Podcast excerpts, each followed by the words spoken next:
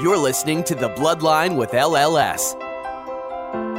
We'll be joined by experts who will help us understand current issues and resources available to those diagnosed with blood cancer. Holidays and you know those things are, are mean so much more now than they did prior to cancer entering our lives. This may potentially be a cure for some patients. We'll also be speaking with patients and caregivers who will share their cancer journey with us to better understand life after diagnosis and let you know you're not alone. Beforehand, my job was to earn a living for my family. My wife said to me, Your job now is to live. And that's what I'm doing. I'm living my life the way I want to live it, and I'm really enjoying it. It's a much more fulfilling life. Let's get started. Welcome to the Bloodline with LLS. I'm Elissa. And I'm Lizette. Thank you so much for joining us on this episode. Today, we will be speaking to Doctors Peter Riedell and Benjamin Derman about lymphoma, myeloma, and the exciting emerging treatments that have come out of the recent annual meeting for the American Society of Hematology, or ASH. Dr. Riedell is an assistant professor of medicine at the University of Chicago. He specializes in the care and treatment of adults with all types of Hodgkin and non Hodgkin lymphoma and is an active clinical researcher for several ongoing clinical trials to treat aggressive lymphomas. As the Director of Clinical Research for the Hematopoietic Cellular Therapy Program, he leads the University of Chicago's efforts in stem cell transplantation and CAR T cell therapy for lymphoma. Dr. Derman is a clinical researcher and assistant professor of medicine at the University of Chicago. His clinical focus is on the treatment of patients with multiple myeloma using state of the art diagnostics and therapies to guide patients to long term durable remissions. Dr. Derman is also an investigator on many clinical research trials focused on targeted therapies and CAR T cell therapy. Currently, he is focused on identifying strategies that can lead to a possible cure for multiple myeloma, including using testing minimal or measurable residual disease, also known as MRD, to guide decision making. Welcome, Dr. Riedell and Dr. Derman. Thank you. Thanks for having us. Thanks so much. So, we are so excited to talk to you both today about the latest advances in lymphoma and myeloma coming out of the ASH annual meeting that was held in December of 2021. To make sure all of our listeners know about the diseases we are going over today, let's do a brief overview. We'll start with Dr. Riedell. Could you tell us in general what Hodgkin versus non Hodgkin lymphomas are?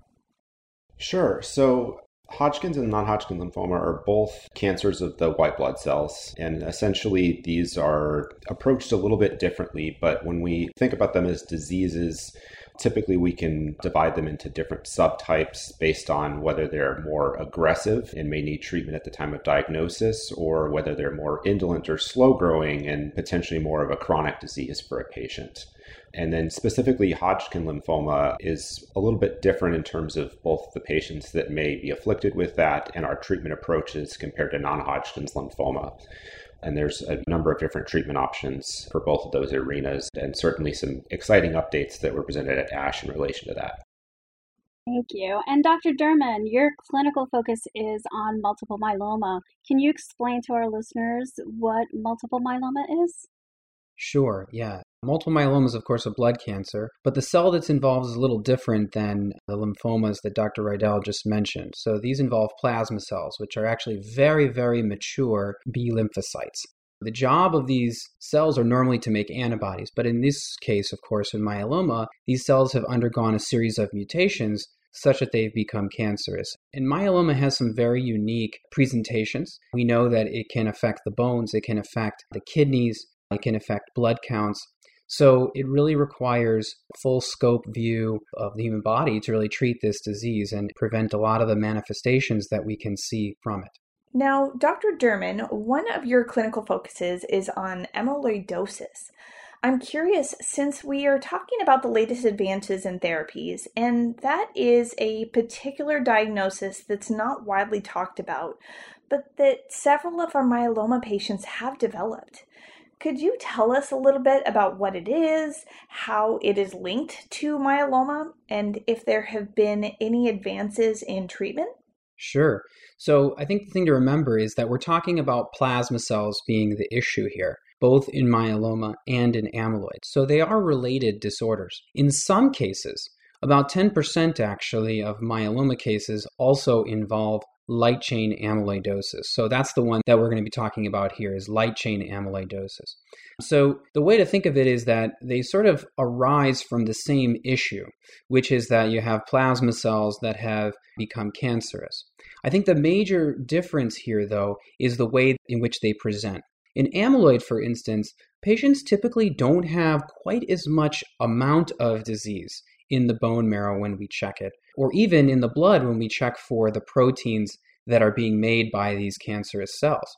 The difference is that in amyloidosis, the proteins that are being generated often get misfolded, they can kind of jumble together, and often deposit themselves into very important organs like the heart, the kidney, even the nervous system, the GI tracts, including the stomach or the colon, the small intestine.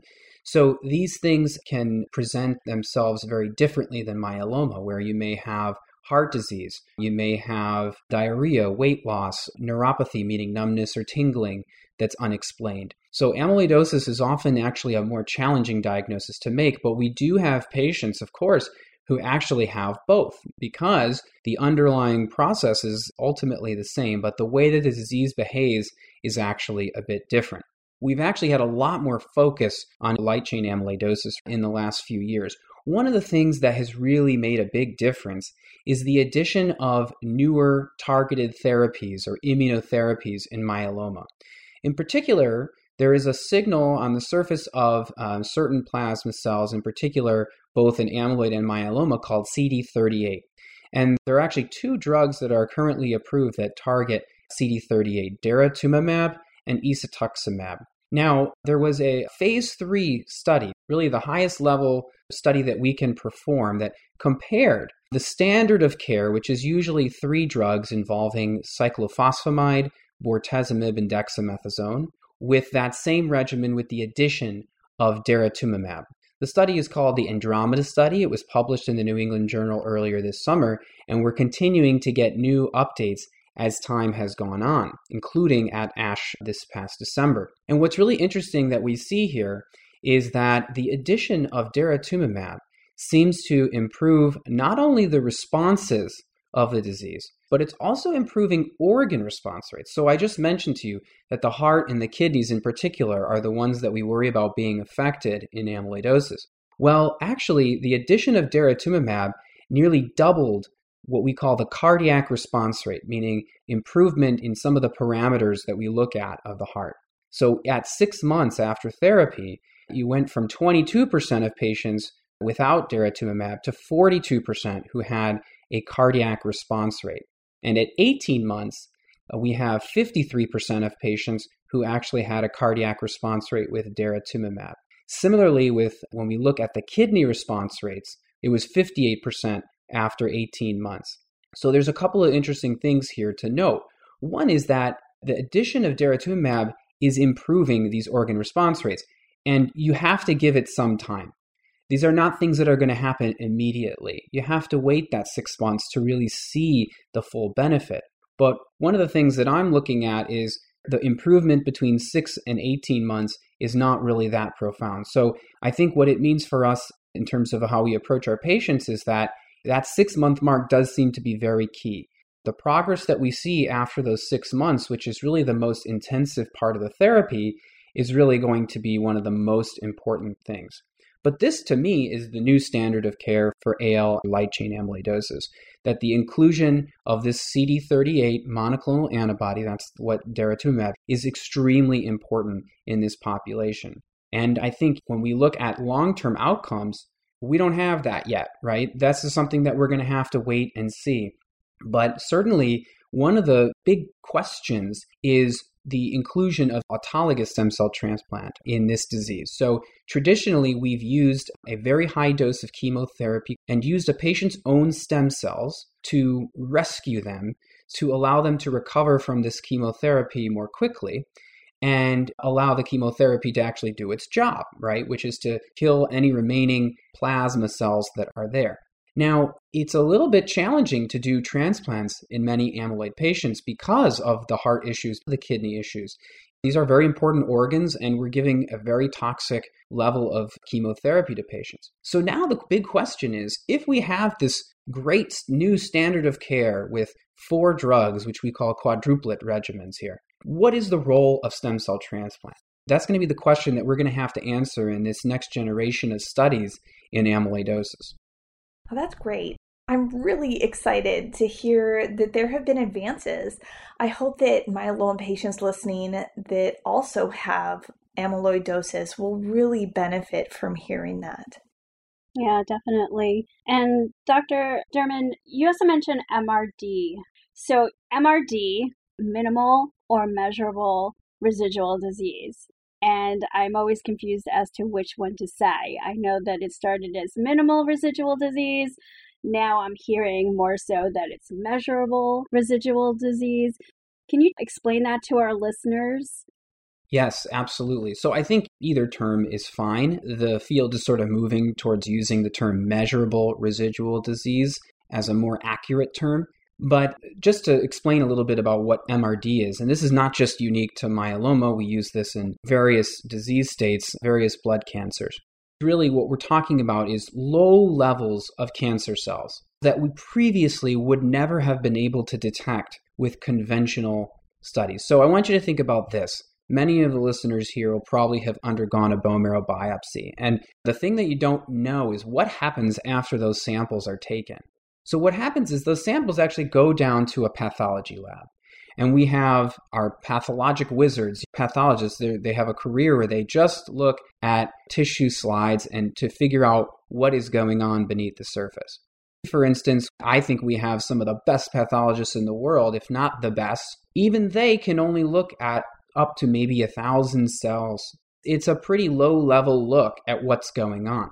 And when you are having very effective therapies that are really getting rid of the majority, if not all, of the disease that might be present, the question is well, how do we know if there's any disease left or not? So, there have been tests that have been developed that can be performed on the liquid sample that's taken from the bone marrow called the aspirate. And we can do a variety of tests to look for residual disease or these low levels of cancer cells.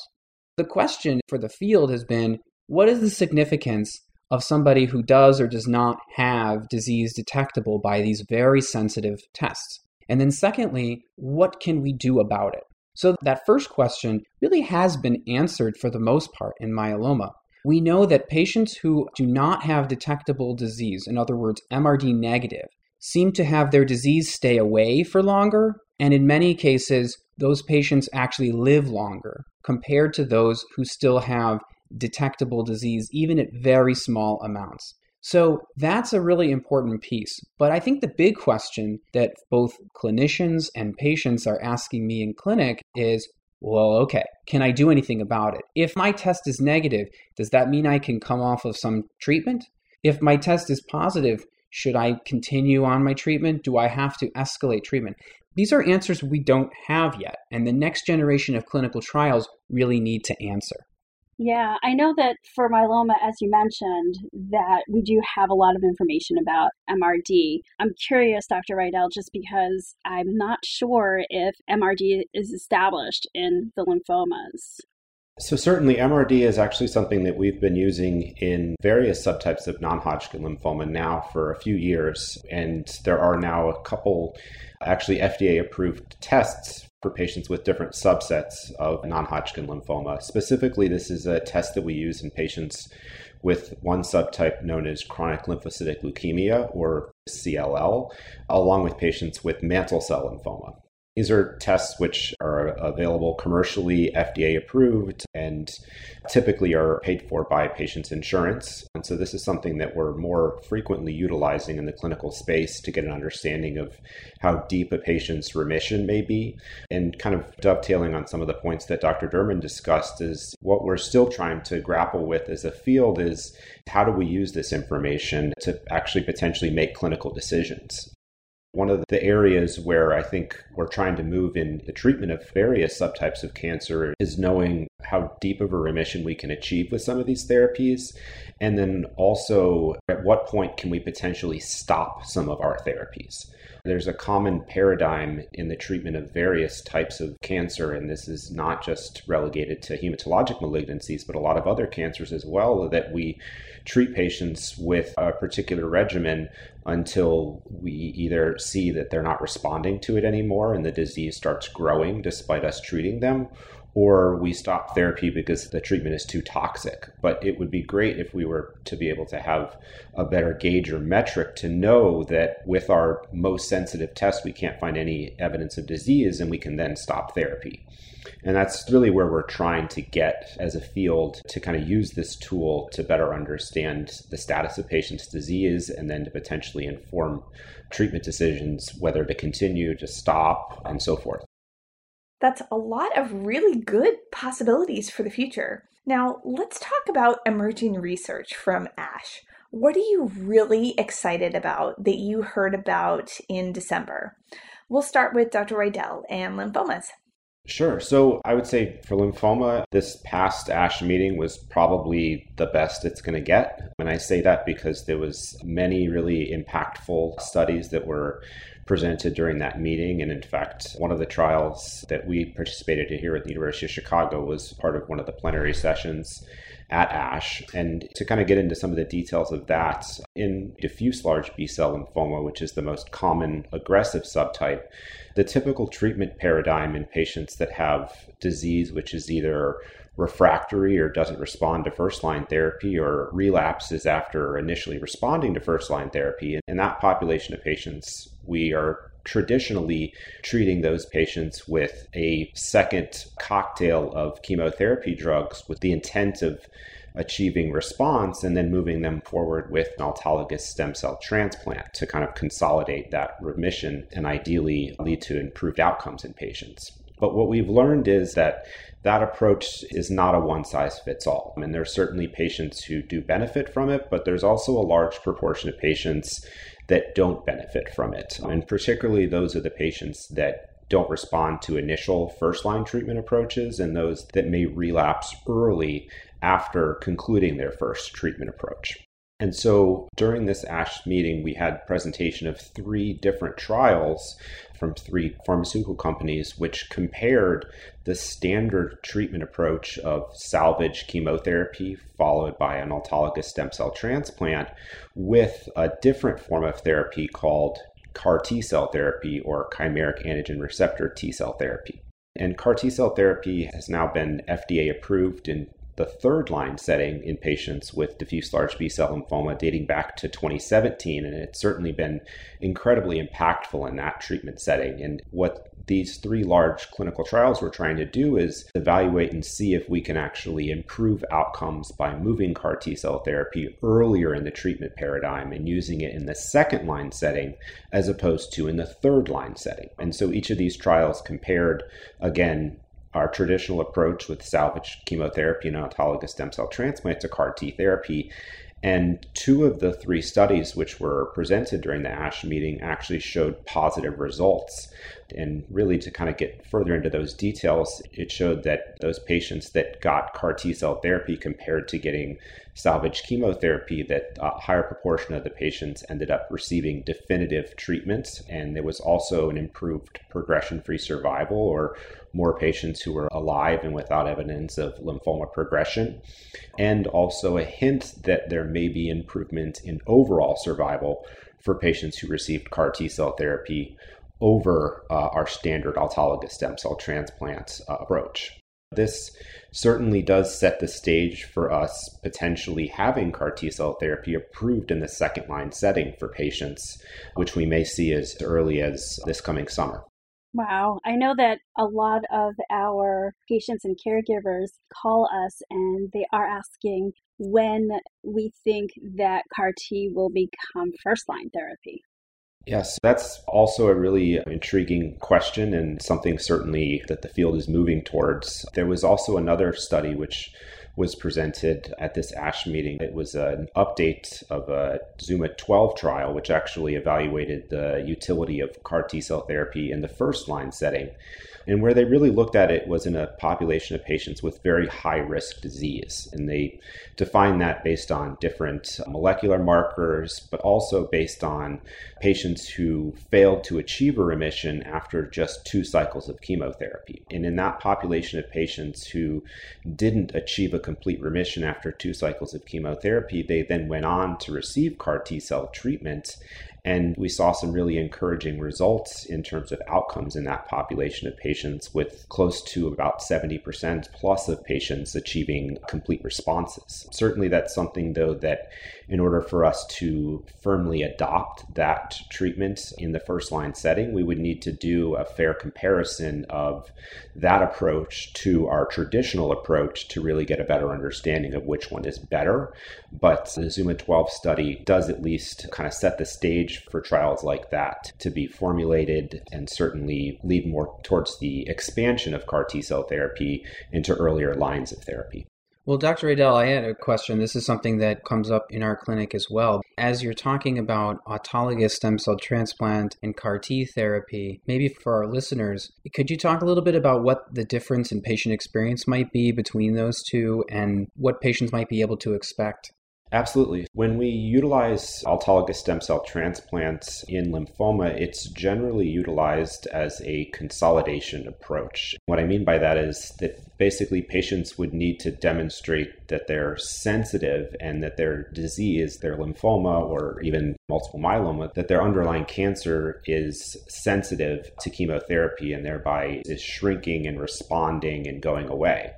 When we incorporate high doses of chemotherapy, we rescue the patient's immune system and their hematopoietic system with these stem cells. And certainly there's a good deal of toxicity associated with that approach. Essentially, when we provide these high doses of chemotherapy, the intent of it is to eradicate any remaining or residual cancer cells, which may not be apparent on our imaging studies, may not be apparent on our bone marrow biopsies or other blood work, but we know that are probably around the intensity of that chemotherapy is also to such a degree that it wipes out their immune system, which necessitates the need for the transplant. But you can also imagine that intensity of chemotherapy can be associated with significant toxicities. And we're seeing things like low blood counts in patients, risk of infectious complications, need for blood transfusions, things like nausea, vomiting, diarrhea.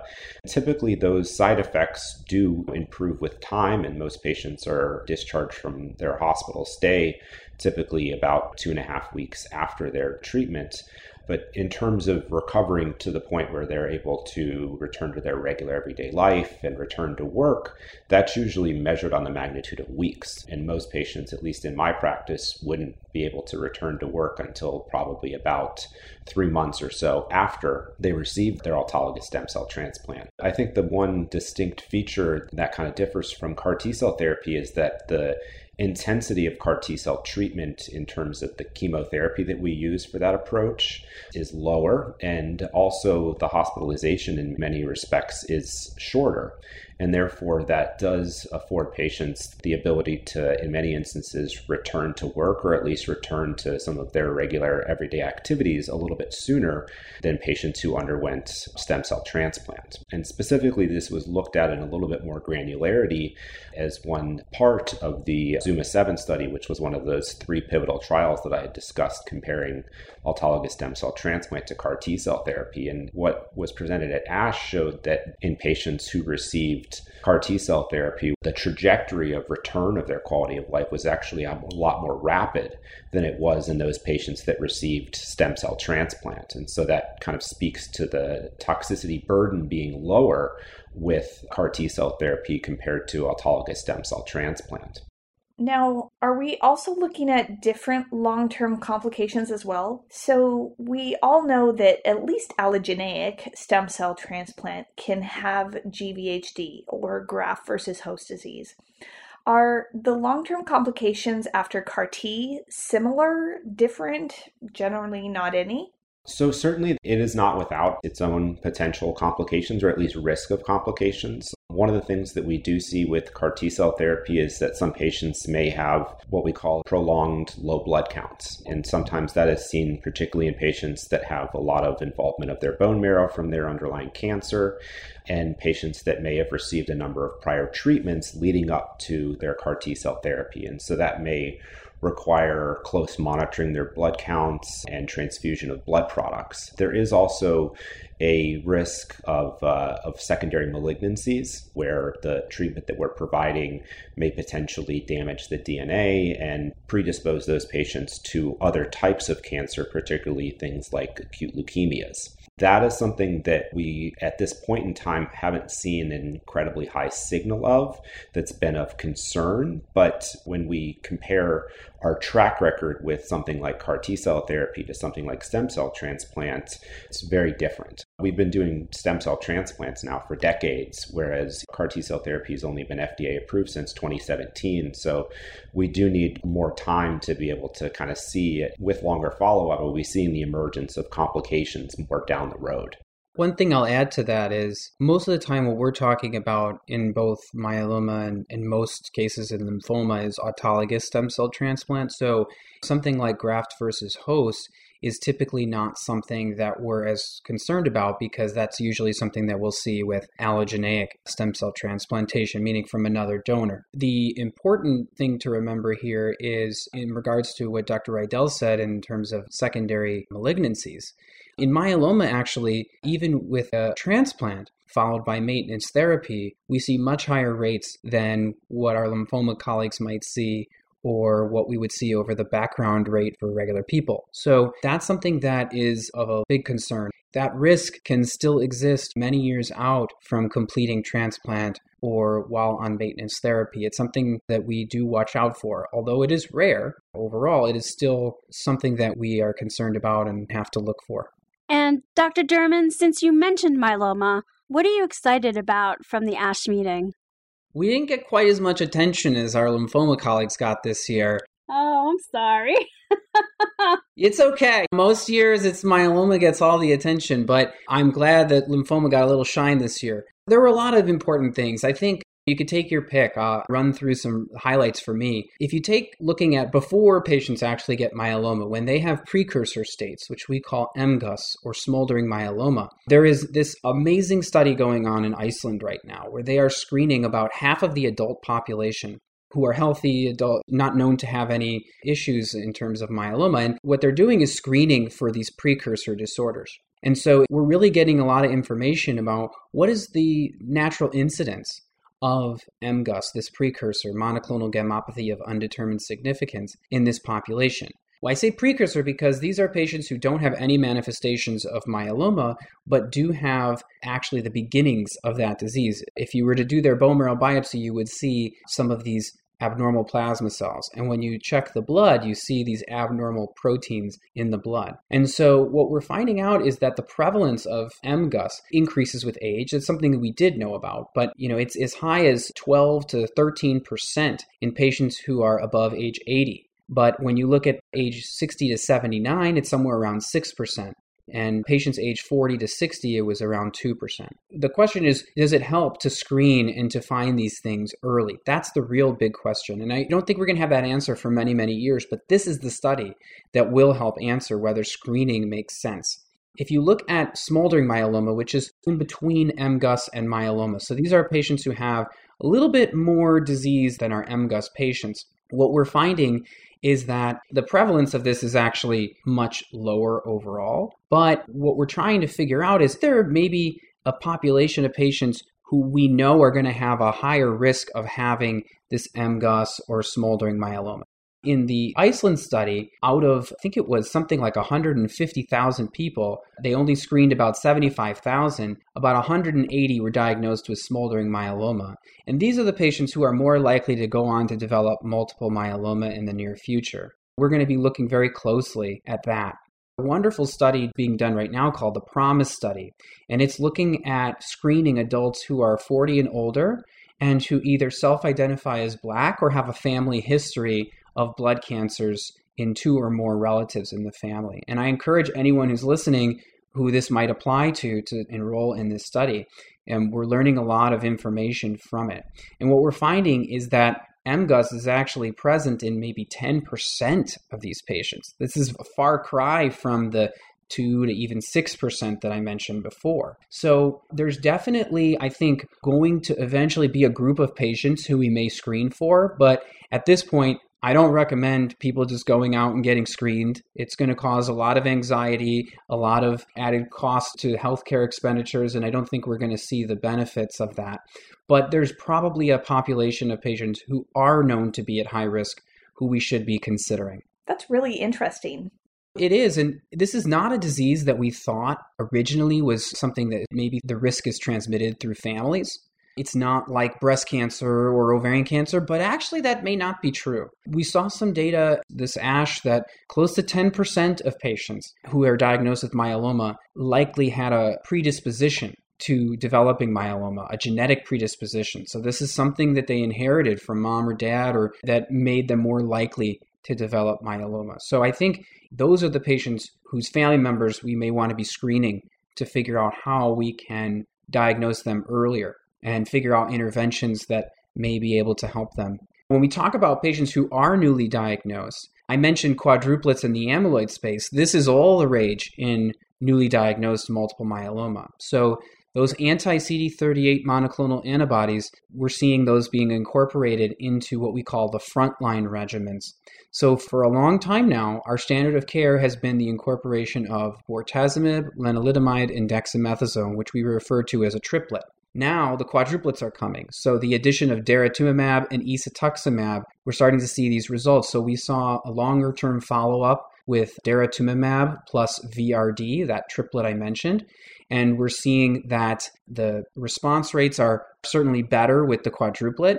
And now, interestingly, we have some data on that progression free survival. Remember, that's the time that patients are alive and free of their myeloma coming back. And then we also have some data now about what to do after transplant. So we've used lenalidomide for a long time, that is still the standard of care. Now, the question is well, we have these anti CD38 drugs that I mentioned. Can we use those after transplant? So we have this French study called the Cassiopeia study that presented on comparing this daratumumab drug to those who actually went on observation alone and found that it did benefit patients who did not receive daratumumab at the beginning of their treatment. But if patients got several cycles of daratumumab before transplant, the benefit to daratumumab wasn't so obvious. In fact, they did not really show a benefit for those patients. So now the question that we're going to be dealing with is which agents are the best ones to use after transplant? Is two drugs better than one? And how do we make sense of that? Because I think the biggest question in myeloma is patients are living a long time now. And to show that drug A leads to better survival than without drug A is getting harder and harder because we have so many good therapies that are available if patients should progress. So it makes interpreting these studies actually more challenging. It's a good problem to have in the end, but one that we have to grapple with. So if you think about it like this, if I don't get drug A now, but I get drug A later on, is my outcome the same? That's the answer that we don't have yet. We don't know how to answer that question. We actually spoke with a CLL patient in a recent episode, and he was talking about how he has to almost kind of pick and choose because if he uses this one drug, he won't be able to use it again in the future. But then there will be another drug later and another drug later, and so he wants to kind of pick and choose what he can use because he might not be able to reuse that one if he tries something and later that fails. So that's really interesting.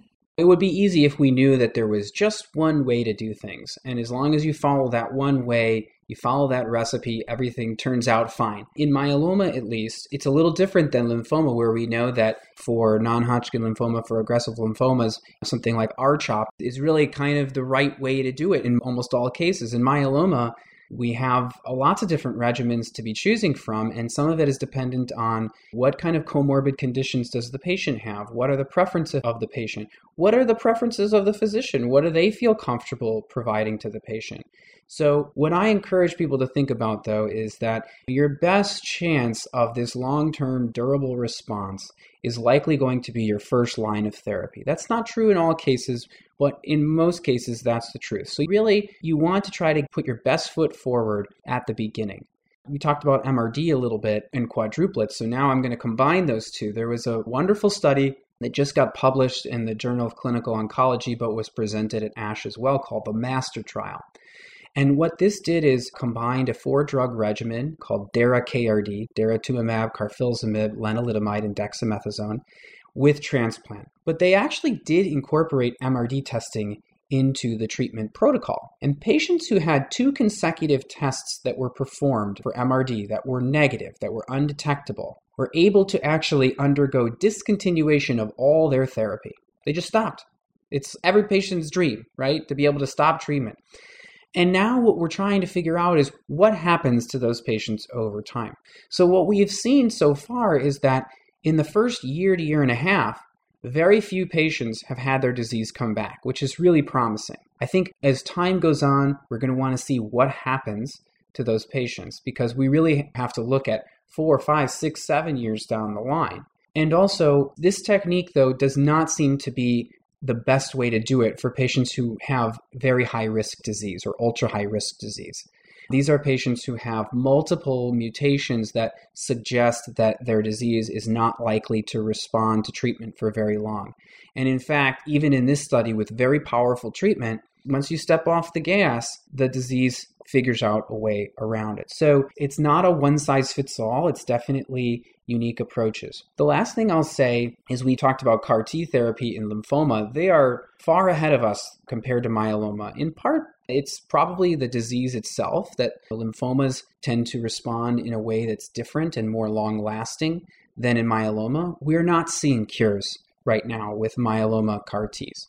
With that said, we are seeing these unprecedented response rates in patients who have experienced multiple lines of therapy. I don't use the term game changer a lot. It, it is a game changer in the sense that we are, again, seeing these response rates in patients who normally we may only expect 20 to 30% to respond, and we're seeing 70 to 100% of patients respond. But as the technology improves, we hope to see longer durations of response because that's going to be the key. Absolutely. Now, since we're talking about emerging research, both of you also do research at the University of Chicago. Could you tell us a little bit about clinical trials that you're now working on for lymphomas and myeloma? In terms of lymphoma, there's a number of exciting avenues that we're trying to pursue. With CAR T cell therapy, it's certainly been very impactful in patients with lymphoma, but we're still seeing where a substantial proportion of patients that receive that treatment either don't respond initially or don't respond as long as we would like for them to. And so there's been some new attempts at, improving on that treatment. So we have a few clinical trials open here that are evaluating different manufacturing platforms. So basically, if we can use different manufacturing techniques in order to improve the quality of those CAR T cell treatments, that may garner more patients responding and then more patients responding for longer periods of time. We also have other trials here at the university which are looking at evaluating other cell types that we can essentially turn into cancer fighting immune cells. So there's another part of the immune system which are known as NK cells, and these are a very rare subset of the immune system. And more recently, we've developed some clinical trials and participated in trials which are looking to harness that subset of the immune system and to turn those into chimeric antigen receptor bearing cells. And, and we call those CAR NK cells. And so, in the cellular therapy arena, or at least at the University of Chicago, where some of our efforts are focused, one of the other areas that I'll just sort of briefly speak about would be in the arena of bispecific antibodies. And these are I would say, in many intents and purposes, very similar to how CAR T cell therapy works, where it's bringing an immune cell towards attacking a cancer cell. CAR T cells have all that machinery basically inherent with them and are able to independently attack these cancer cells. Bispecific antibody therapy really is an infusional type of therapy whereby it brings a T cell, which is a part of the immune system, in close proximity to a cancer cell, and it ends up activating that T cell and leading to killing of those cancer cells. And what we've been seeing in multiple subtypes of non Hodgkin lymphoma now is very high response rates, and even encouragingly, responses in patients who have failed CAR T cell therapy. And so, this is a really exciting and emerging area of research, and one that we've been a, a part of here at the University of Chicago with now uh, multiple trials in our pipeline looking at evaluating these bispecific therapies or BiTE therapies in varying subtypes of lymphoma. Dr. Derman, what about you for myeloma?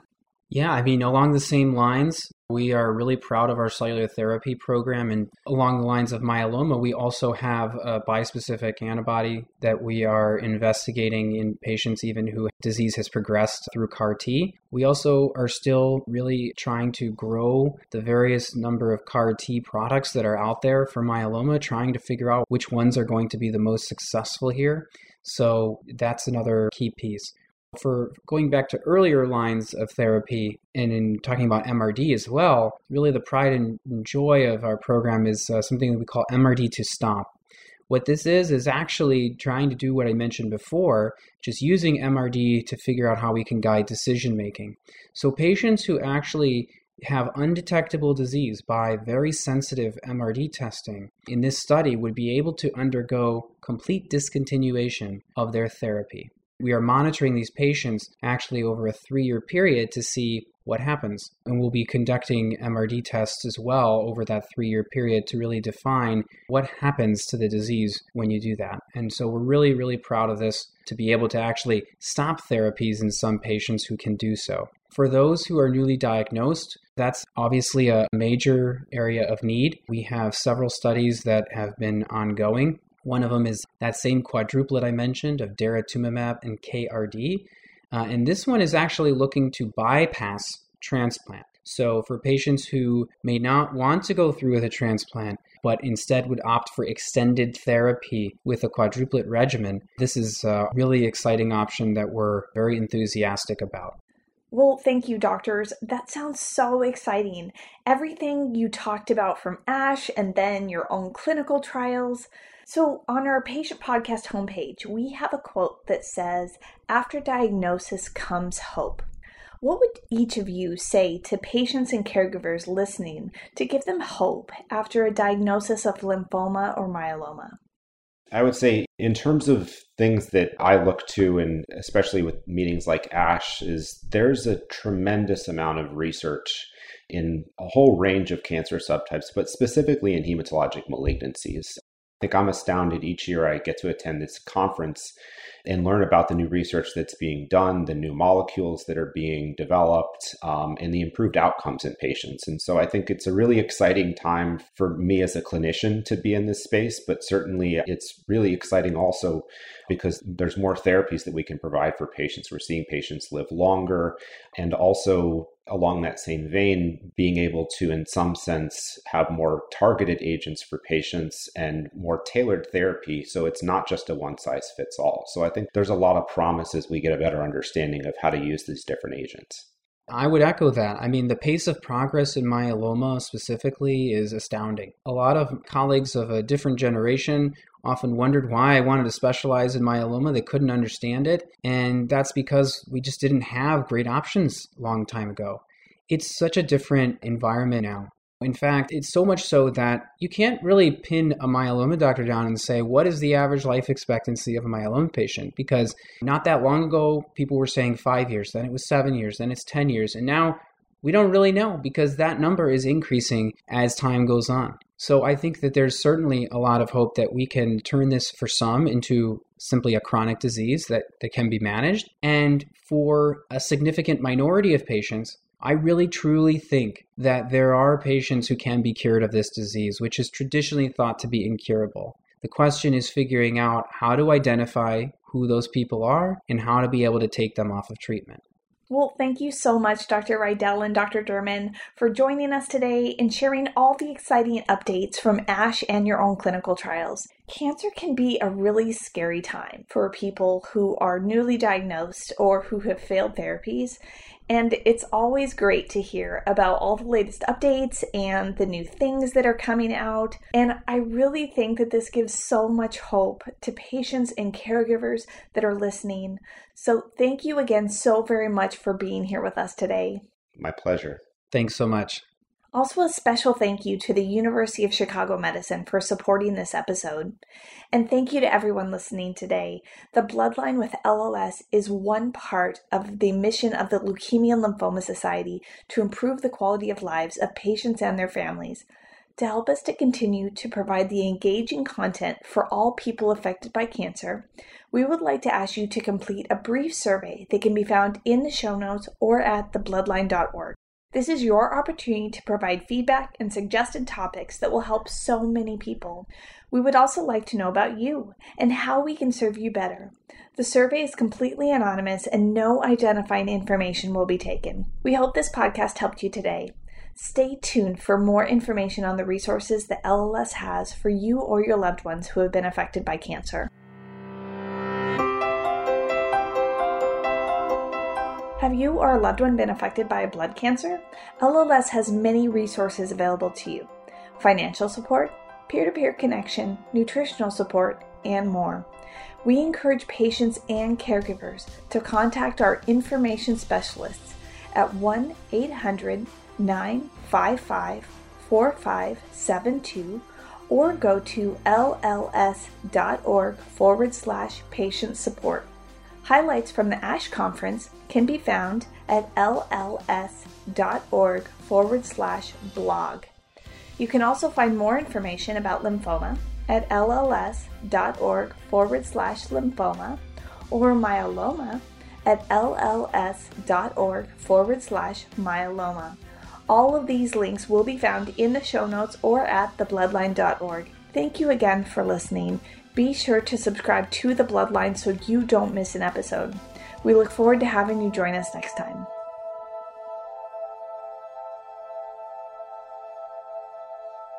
Thanks for listening to The Bloodline with LLS. We can be found on iTunes and other great podcatchers. You can subscribe at www.thebloodline.org. Be sure to check out our archive section on our website for previous podcasts. Be sure to rate and review us on iTunes. Keep up with LLS by following us on Twitter at LLSUSA and Facebook at the Leukemia and Lymphoma Society. Until next time.